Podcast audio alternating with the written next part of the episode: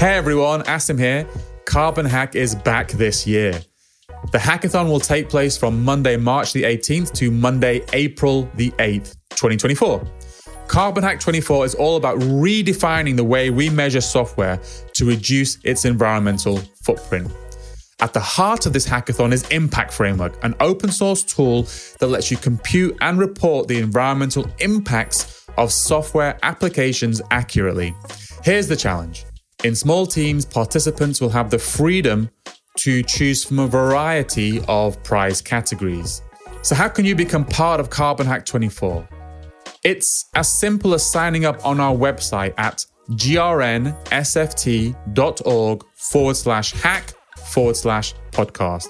Join us for three weeks of exciting challenges where engineers, designers, and content creators will use Impact Framework to measure software's environmental footprint.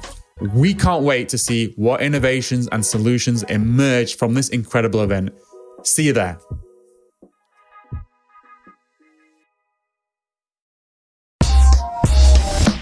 In many internet service provider networks, so kind of the edge of the internet, where we have strong seasonal patterns in the traffic, they are low-hanging fruit. There are many of those small networks, so the benefits you can get there actually add up pretty quickly. And if they if they don't seem interesting, if you look at a single network, if you apply those principles everywhere, you can achieve very large effects. And that's something every network operator should should have a look at, if only to reduce their energy bill. Hello, and welcome to Environment Variables, brought to you by the Green Software Foundation. In each episode, we discuss the latest news and events surrounding green software. On our show, you can expect candid conversations with top experts in their field who have a passion for how to reduce the greenhouse gas emissions of software. I'm your host, Chris Adams. Hello, and welcome to Environment Variables, the podcast about green software. I'm Chris Adams, your host today, and filling in for Asim Hussein. And on this episode, I am joined by Eve Schooler of Intel. Hi, Eve. Hi there. And Romain Jacob of ETH Zurich in Switzerland. Hello, everybody. And today we're going to discuss the levers available to us for greener networking. Now, if we go by the figures from the International Energy Agency, data networks used around 250 terawatt hours of electricity in 2019. And while we don't have the figures yet for 2022, this same agency is projecting a estimate of around 270 terawatts to be used by the end of this year, which for context is more than the entire electricity usage of Germany, the fourth largest economy in the world. This results in a significant environmental impact. And thankfully, we'll be talking with some people who've been spending a lot of time thinking about where the biggest levers are to do something about this in the context of the climate crisis. And they'll be sharing their research on how we can end up with greener, more sustainable networking. But before, before we dive into the specifics, let's do a quick round of intros. So maybe you can introduce yourself and your work at Intel. Hi, thank you for inviting me. I am a principal engineer and I'm a director of emerging IoT networks at Intel. And my current work focuses on evolving the internet toward a sustainable edge to cloud infrastructure. My background and expertise is primarily in networking and distributed systems. And although I've spent much of my career in industrial research, I currently straddle a business unit at Intel called the Network and Edge Business Unit, and as well as the Corporate Strategy Office, where I'm responsible for sustainability, innovation, and standards. And I'd say that something that's really colored my experience is that I've spent much of my career heavily involved in internet standards and standards bodies such as NIST and the IETF, which is the Internet Engineering Task Force where earlier in my career, I developed control protocols for internet telephony and multimedia teleconferencing. But at present, I'm heavily involved in and leading a working group focused on deterministic networks and their extension to operate in wireless networks. I'm also actively involved in the Open Group's Open Footprint Forum, and that aims to standardize the carbon footprint data model. So you can hear sort of my internet hat as well as the sort of sustainability hat both coming to the fore. Cool. Thank you, Eve. And thank you once again for getting up at the crack of dawn to join us from California today. Okay, Romain, I know it's somewhat more sociable time, so maybe I'll just give you a chance to introduce yourself and then we'll dive into some of this. Yes, sure. So I'm Romain. I've been studying at ETH Zurich, Switzerland since seven years for now. The first five I spent during my PhD on low power wireless communications for embedded systems. So the, the question of how to save energy was, was kind of core to everything I was doing there. And after I graduated in 2019, I moved on to more internet research. And most recently, I've been interested into how can we reduce the, the energy consumed by networks in general with a focus on wired networks. And I'm trying to see to which extent the concept of low power wireless networking could be translated into wired networks and how we could leverage that to make the internet more energy efficient. Cool, thank you. And for context, I found about Romain through the conference called Hot Carbon, which is a kind of energy and carbon nerd conference online, where his paper, How the Internet of the Future, that should, what was it? The Internet of the Future will grow old and sleep more. Was it, was it, it was something like that that tickled me. I should introduce myself. My name is Chris Adams. I am the uh, I am the, the head of the policy group at the Green Software Foundation, and I'm also the executive director for the Green Web Foundation, an NGO based in the Netherlands campaigning for a fossil free internet by 2030. And now you know all our names, maybe we should jump into the actual topic of greener networkings.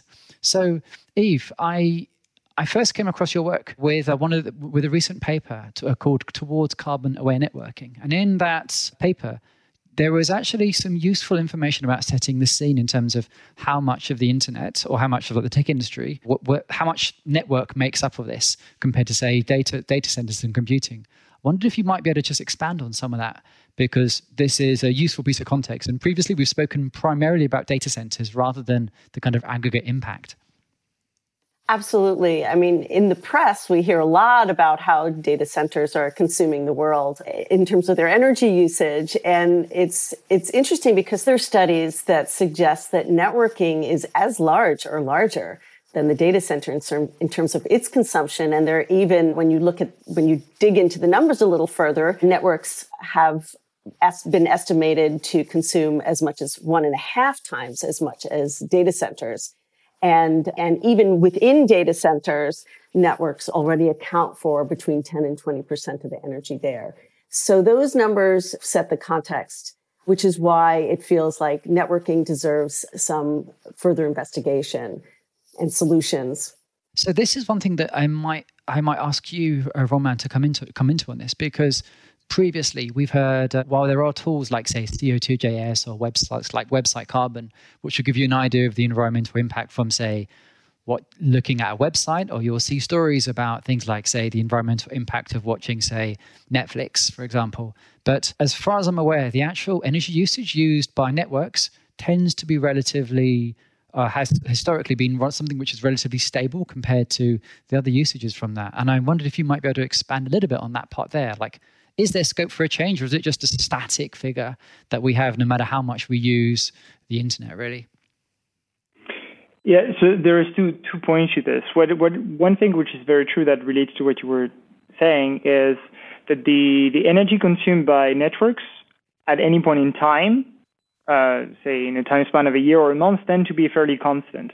So there have been a number of studies that show this that the energy consumed by the network is essentially independent of the load. So if you're using 10% of the capacity or 100%, essentially the same thing. The, the reason for this, so the stable number um, mm, has increased over time as we've scaled up the networking infrastructure. But for the for a given infrastructure, the energy you consume, so the power you draw at any point in time tends to be fairly constant. That's that's kind of worrying because we are typically operating very far from the 100% point. So we tend to over provision our networks, meaning we want to make sure they're much, they are capable of much more than what we typically ask, which means that we essentially use a lot of energy all the time, whereas we're using the infrastructure fairly little. So if I follow what you're saying, This is a little bit like maybe 10 or 20 years ago before kind of pre cloud, where you might have a big, fat, chunky server that you have and you plan for the maximum capacity. And as a result, it may be that if you look at, say, the usage you have there, because you can't really scale that server down, you've got that same, you've got that kind of relatively coarse grained amount of energy usage. Is that the model that is actually helpful to think about when we're looking at the net network usage here? Kind of, yes.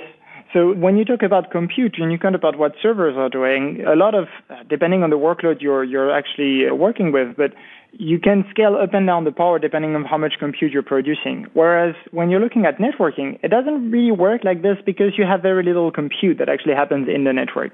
What what the network consumes energy for is to powering the memory on which you read the, the routing information, for example, and the optics so reading packets in and out.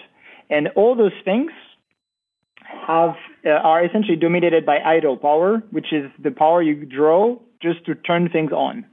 I wanted to make a big distinction, which is that much of the core network has this property that whether or not you've got high usage, you know, lots of packets flowing across it or not, it is going to have this constant amount of uh, draw, energy draw. But the wireless network inherently has was taught from the beginnings of its design to be fairly adaptive. So I think that's the distinction. One of the distinctions being made here is that wireless and wired networks behave quite differently in the face of congestion or, or even just traffic on the network. Yes, it's very true. Very true. Okay, so if I if I'm were to apply some kind of mental model for this, you might think about kind of like backbone networks as almost like kind of currents, deep ocean currents, which are constant the entire time. And then as the closer you get to the surface or to end users, you might have a bit more kind of spikiness going up and down. And that's like a way to think about where some of the levers for reducing Im- Im- impact might be. So, if we're speaking about consumption, and that gives us some way to think about the energy used, there is another kind of source of leverage, which is the carbon intensity of the energy itself. And as I understand it, Eve, this was some of the work that was presented at Hot Carbon and some of the work that the paper that you've been con- contributing to towards carbon aware networking. Maybe you might expand on some of that because there are some really fascinating ideas I found in that. Sure. I mean, as you alluded to earlier, there's been, at least in the data center community, an awareness of what is the quality, if you will, of the energy that is being drawn from the socket. Uh, and what I mean by that is what is the carbon intensity? How low a carbon intensity can we get towards using clean energy or renewable energy? So the lower the number, the better. And data centers in recent years have begun to experiment with and now operationalize the idea of time and space shifting workloads to align with the availability of clean energy. That's interesting for a, a, bunch of reasons. The most important of which is that, as Romain was saying earlier, the, the footprint for data centers and ICT, you know, information communication technology continues to grow. And especially in the face of all the increased amount of data that we're sending across networks. And so pairing a data center with renewable energy enables us to reduce the carbon footprint of those data centers as they consume more energy. But similarly, in the electrical grid domain, we also have more and more integration of renewables. And in places like California, which is where I'm based, and in Germany and other parts of the world where that integration is happening quite rapidly, there are parts of the day where there's way more renewable energy than we can possibly consume. And so it just gets dropped on the floor. It gets wasted. And so there's been this lovely pairing of, you know, we've got an entity that's consuming a lot of energy going re- to renewables and the renewables creating excess and looking to somewhere to consume that. So you can think of compute as load balancing or as being virtual batteries for the data centers. And it begs the question that if networks are using one and a half times as much electricity, why aren't we using those same techniques in networks? And so there is this growing awareness of where the places where we can put renewables in order that networks are consuming cleaner energy, as well as can we, and is it worthwhile to time and space shift the transmission of our network loads in order that they have a smaller carbon footprint? Okay, so this is actually quite interesting to me for a number of reasons because if I understand the most common tools we might use for sending packets of data around the world, we don't have that much control ourselves directly. So I might send something to the next hop, but there's something like the border gateway protocol that decides where the next hop is, and so on and so on and so on. So I might have some indirect control there. And there are, say, clean slate attempts to redesign parts of the network or even introduce a notion of kind of path awareness from connecting, say, something you have now here to maybe a website. So you could take a kind of greener route like you have here. Would either of you have anything you might could so share there? Because as I'm aware, things like the Border Gateway Protocol, BDG, BGP, has maybe one main criteria that you have here. And it sounds like we might want to be able to use multiple criteria like I care about latency, but I also want to balance that with carbon intensity, for example, or even cost. I'll, I'll open it up to see if anyone has anything they might want to share here that might help. Yeah, so as you mentioned, BGP is kind of like the glue that, that connects the internet together. And it's been studied how to extend it, improve it, and change it over the past, I don't know, 30 years or so. Various directions for various objectives.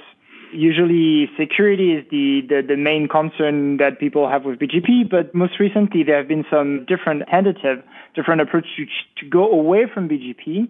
Uh, one uh, example of that is the SCION network or networking principle that is also coming from it, that, that is trying to let the end user pick which route the, the traffic should go through in the internet. So it's an idea that is generally known as source routing. So like the, the source of the traffic should say, I want my traffic to go through this network, then this network, this network in, until I reach my endpoint. And it, once you have this tool, so this is good for security purposes, but if you have this, you can also use it for carbon awareness. You could also say, I prefer to go through California because they have a lot more renewable energy rather than I don't know, some other state in the US that may not have as much.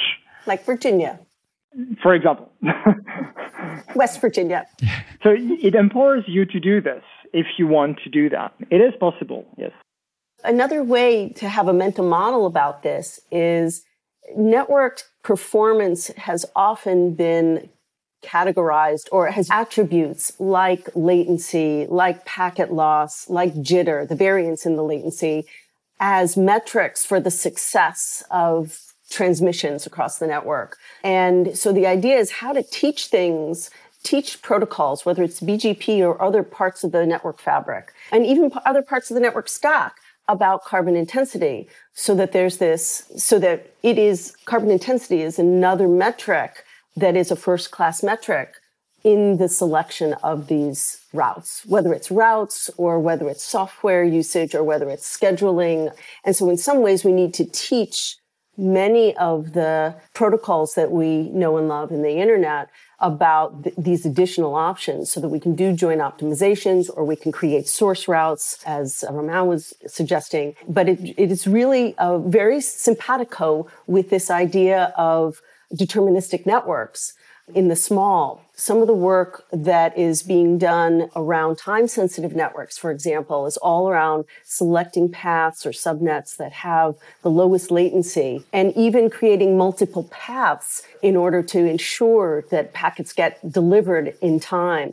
But what if the constraint that we really wanted to optimize for in certain circumstances was the carbon intensity? And it really also leads us to ask, you know, how do we educate all of this software that's out there to not only carbon intensity information about the locate, you know, carbon intensity is very location, time and space specific. But how do we also uh, enable our applications to say how time elastic they are in order to be shifted around or delayed? So they're both issues to solve. All right. So if so, what it's what this seems to be speaking to is this idea of moving from maybe just one set of criteria to wider set. So, for example, if I cared about latency more than cost, I might care about things like, say, if I'm doing a video call in Australia, I might be prepared to care more about latency than the cost of, say, for carbon. And if I cared about, say, making doing a download of Netflix for for a video, I might, if I'm not going to watch it right now, I might say, well, I care more about the cost and the throughput, not not latency, and making it go through a kind of green route. So I would rather have some kind of low carbon internet trick shot bouncing through the greenest possible places to end up on my computer for when I come home tonight, for example, or something like that. That seems to be some of the directions this might be heading towards. Okay, wow, that's quite exciting actually. So this also speaks to these ideas of maybe changing how we might design software in the first place and having different tolerances. Maybe Eve, you might be able to speak to some speak to this a bit because you you mentioned this phrase I haven't come across before: time sensitive networks. So maybe you could expand on some of that and some of the delay to- on on the flip side of that, which presumably will be delay tolerant networks for this. Yes. Time sensitive networking community is, for example, some of the work that I've been involved in in recent years comes out of the Internet of Things group at Intel, and in particular, the industrial Internet of Things contexts where you've got control systems that have very, very low latencies, less than a millisecond for example. And so you're talking about subnets, very small networks. But some of the work in the IETF is about, well, how do you, uh, across factory floors, how do you enable them to be time sensitive across subnets, which may have different underlying technologies? And so all of them need to be taught sort of how to do this. Now, in the time sensitive networking world, often one of the strategies, in addition to, as I mentioned earlier, multipath having multiple paths by which packets can go between sources and destinations. So there's redundancy for reliability, but there's also the reservation of resources along the path. And for that, it starts to look a little bit like what we were talking about when Romain was referencing the Scion work. What if you knew how much time it took you along each hop?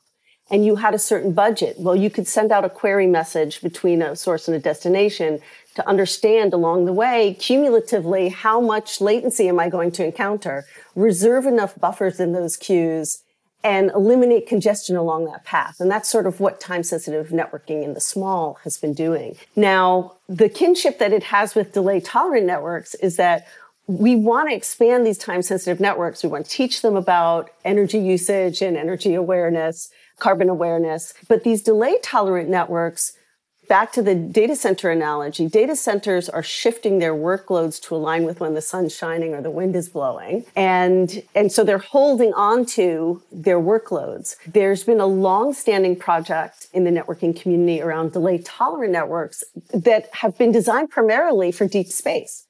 And because, because you, you know, routers come and go because planets align in certain ways or satellites align in certain ways and they're not always there. And so that's why they have to be delay tolerant. They have to, there's this dynamic of the availability of the resources. And so the question is, could we be using delay tolerant networking in context for more than just satellites? Uh, in this context where we want to align with, with the availability of clean energy. Yeah, no, I think I, I totally agree with what Eve was saying, and uh, this this idea of delay tolerance or more delay tolerance, or more tolerance in general in networking is necessary to progress towards more energy efficiency or carbon efficiency.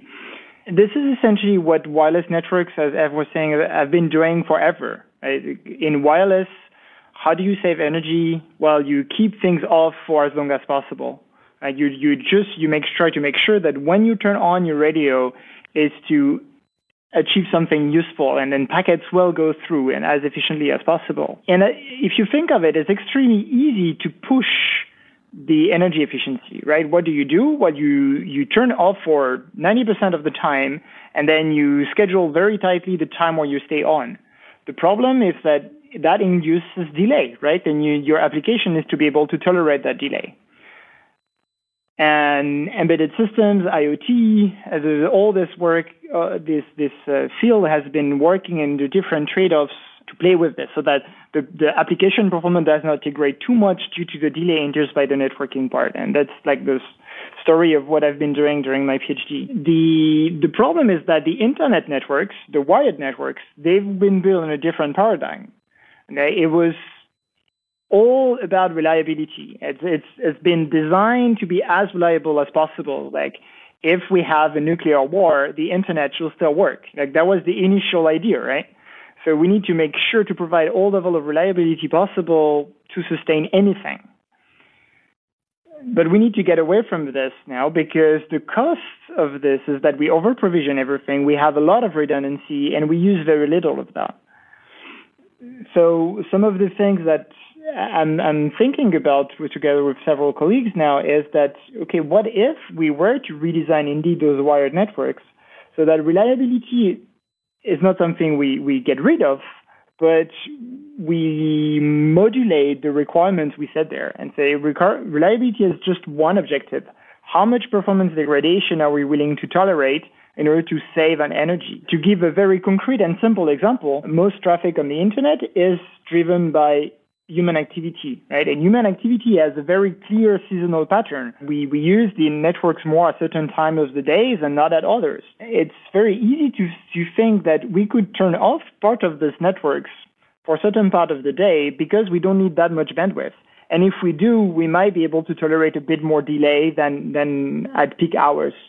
Uh, it's very similar to turning off the public lights on the streets, you know, at night when nobody's driving, right? It's the same principle. Or even in your home, right? The analogy of one's parents growing up. Don't forget to turn off the lights. It's exactly the same analogy. Yeah, it's, it's the same idea, right? And there is no reason this cannot be done. The, I, we know we can do it. The question is how far can we push it? And, and one, one limit, limitation factor, one blocking factor at the moment is how quickly we can turn things on and off. Uh, because turning, switching on a router or a switch takes, as of today, in the orders of several minutes. Right, so it's not something that you can just do multiple times per per per hours or so because essentially your network will be completely unoperable. It can be changed. If we were to change the hardware, if we want to change the operating system we run on those machines, we could improve on that. How far can we go? This is kind of an open research question at the moment. That's really really helpful, and thank you for explaining it in that way. I presume this is the the, the, the internet must sleep more part of your paper, where the internet exactly, must yes. sleep more exactly. and grow old, right? What you're talking about here is actually the idea of things not necessarily being away are there all the time, or the idea of liability moving to different parts of the system is actually quite an interesting one and one we've seen with the cloud. Yeah. And actually, there are a couple of seminal pieces of work that I think we can look back on as really setting us down this path. So, for example, you know, Maruti Gupta's work in 2009 from SIGCOMM was all about, you know, energy efficiency and, and beginning to examine how much could we save if we began to turn things off?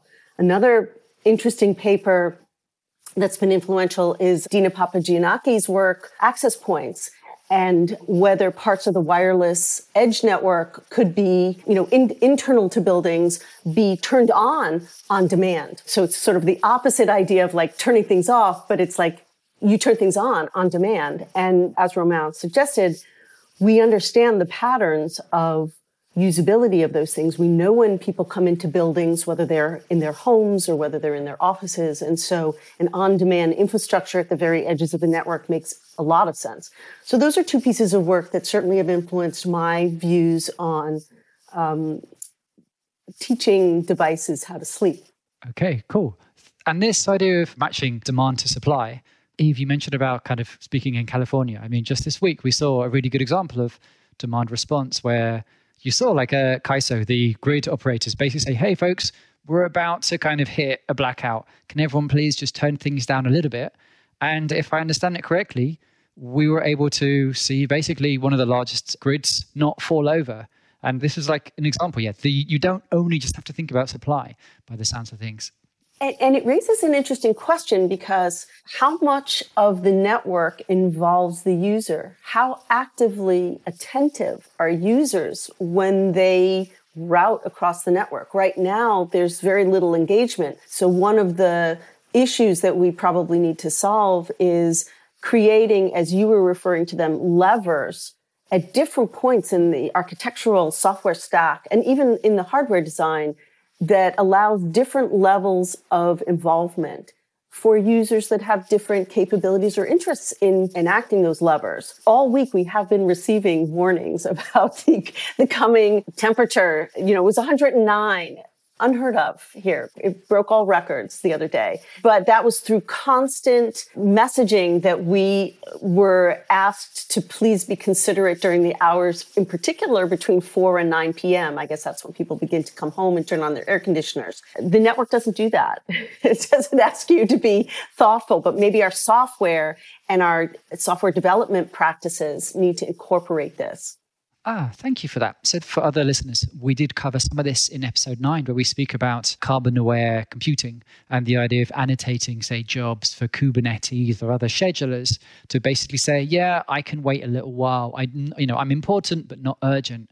But it sounds like a well. There's this reminds me of a blog post by a guy called Ismael Velasco. He's in the climateaction.tech Slack, and he's been speaking about the idea of is there a chance to extend some existing protocols? Like say we have open api for describing how apis work on the web and there is an async api which is another way to say there which is, is as far as i'm aware is used for lots of kind of programming tools these days as a way of saying to do the same thing but asynchronously. And there he's there's some work there to basically extend this with this notion of delay tolerance or location tolerance so that you can basically say this thing is important but it's not so urgent. In the same way that with an operating system, with Apple's, uh, for example, you can annotate particular tasks to either be returned very, very quickly for high latency when there's users, or something which might be better suited to a low core, a low power core in a computer.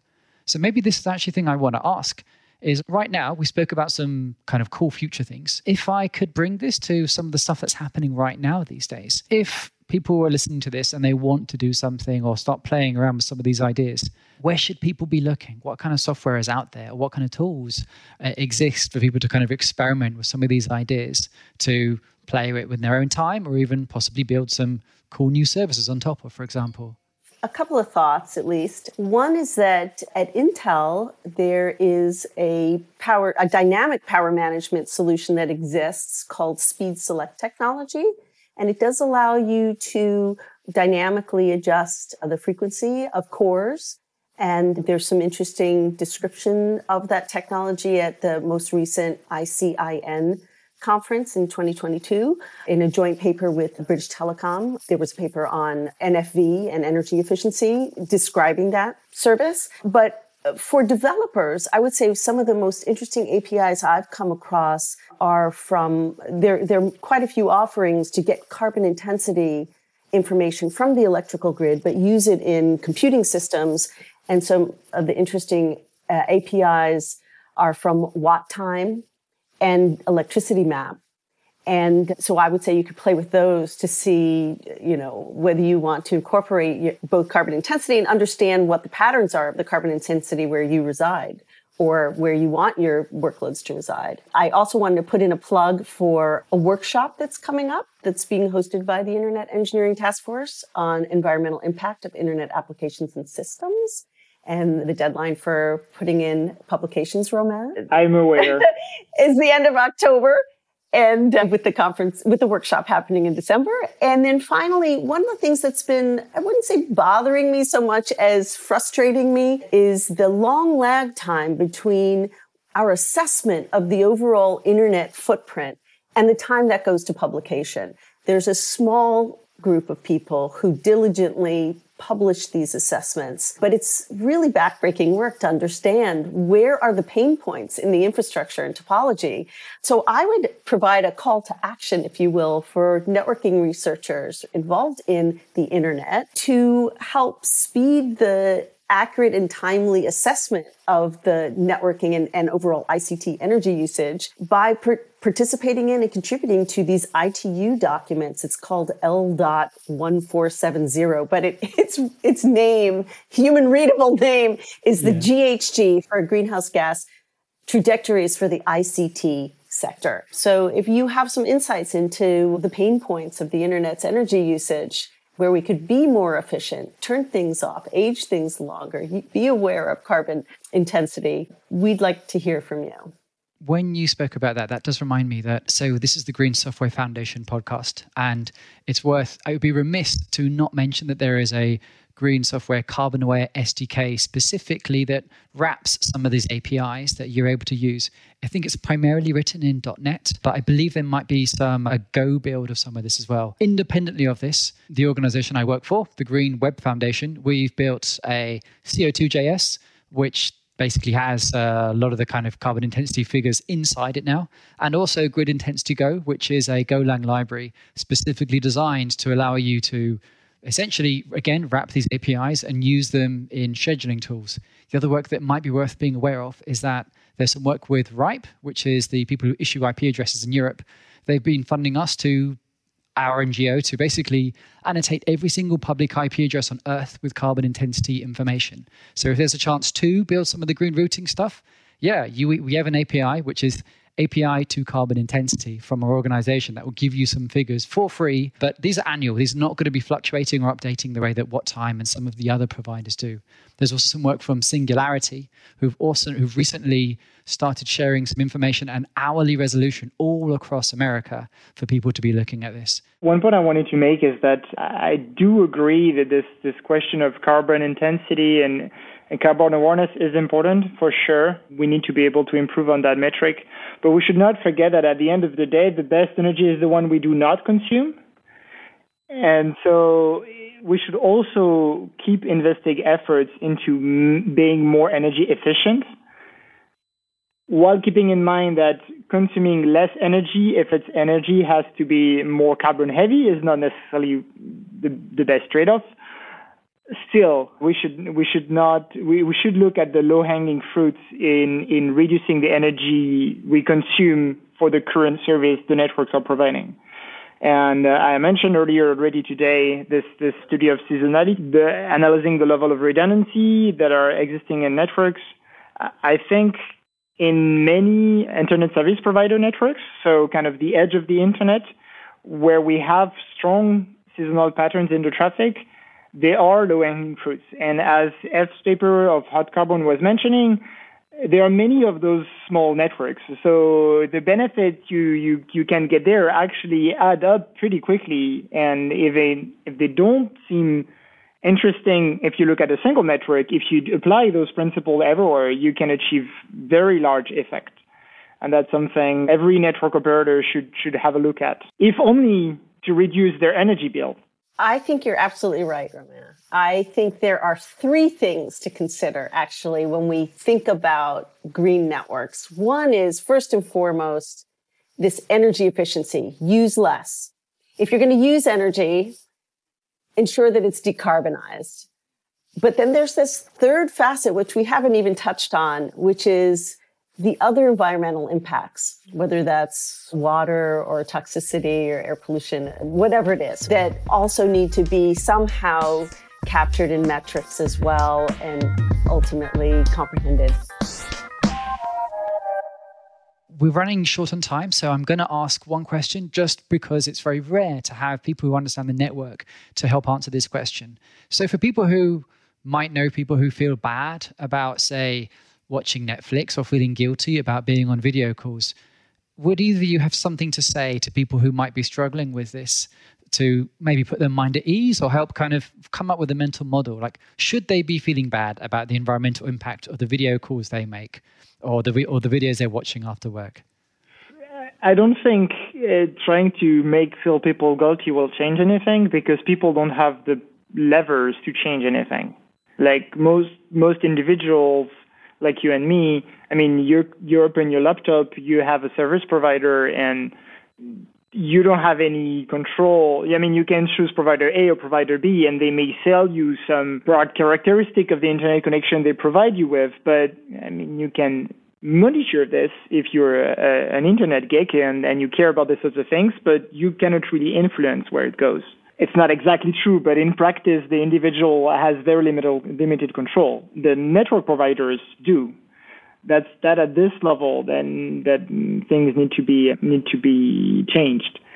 Now, that being said, you can still do something, right? Uh, you, you can, for example, just be considerate before consistently streaming and uploading to clouds gigabytes and terabytes of, of pictures and in multiple providers because you care that if Google goes down, then Facebook is not, and you can still access your things. You know. Yes, but how many people are actually doing this? I don't think so. I don't think so many. Okay, so there we have from someone who's on the final stages of their PhD. And Eve, is there anything you might add for people who are wrestling with this particular issue themselves when they open up Zoom to speak to a loved one or anything like that themselves? I think it's like anything else in our lives. We need to be acculturated to thinking about this as an issue. I don't think we should have that much guilt about it, but we should be thoughtful. And so if it doesn't make a difference in the in the communication to have the video when you're just a participant versus a speaker or if you can do low def versus high def those are really easy decisions and i think there will come a time when people will be asked to fit within budgets of carbon footprints and companies and so forth. And so we'll have to do our part. So we should be getting in the habit of at least thinking about these things. But I, as others have said, we don't have that many choices except on or off. It's sort of a Boolean choice, maybe, you know, one, one resolution or not. And, and something about teleconferences is we save a tremendous amount using teleconferencing technology over air travel and, and other forms of travel. So it's you know, incrementally we're getting more and more efficient. As to all those Netflix that we're watching, that's that's another concern. Again, maybe we will be given a budget in time. All right. Okay. Thank you for that. So, from what I'm from what I'm hearing, it might not be the case, case that streaming is indeed the new flying. So that's one thing that we could take into account. All right. We're just going to wrap up now. For people who have enjoyed this and want to learn more, where can people find you online, or where should they be going to learn more about the work that we've discussed here? Yeah, so you can find find me on my website, romainjacob.net. This is where you will find most work-related updates. Uh, otherwise, with my name, it will be easy to find on Twitter. I will not read my handle because it's unreadable. uh, but uh, my name works fine. I tried before. Okay, excellent. All right, we'll be adding your the links in there. And Eve, if people have been interested in some of the stuff you've been talking about, where should they be looking? Similarly, you can find me at eveschooler.com and linked, LinkedIn as well. Okay, I'm really glad. Folks, I really enjoyed this session, and I think that we've covered a lot of really quite helpful ground for other people who are wrestling with this and are just like curious about this. For the listeners, thank you very much for listening to Environment Variables. All the resources for the podcast will be available at podcast.greensoftware.foundation, along with copious show notes with all our links for this. If you did enjoy this, please do write a review on wherever you're hearing your podcast. It really does help us find new audiences. And yeah, that's us. Cheers, folks. Bye-bye. Bye. hey, everyone. Thanks for listening. Just a reminder to follow Environment Variables on Apple Podcasts, Spotify, Google Podcasts, or wherever you get your podcasts. And please do leave a rating and review if you like what we're doing. It helps other people discover the show. And of course, we'd love to have more listeners. To find out more about the Green Software Foundation, please visit greensoftware.foundation. That's greensoftware.foundation in any browser. Thanks again, and see you in the next episode.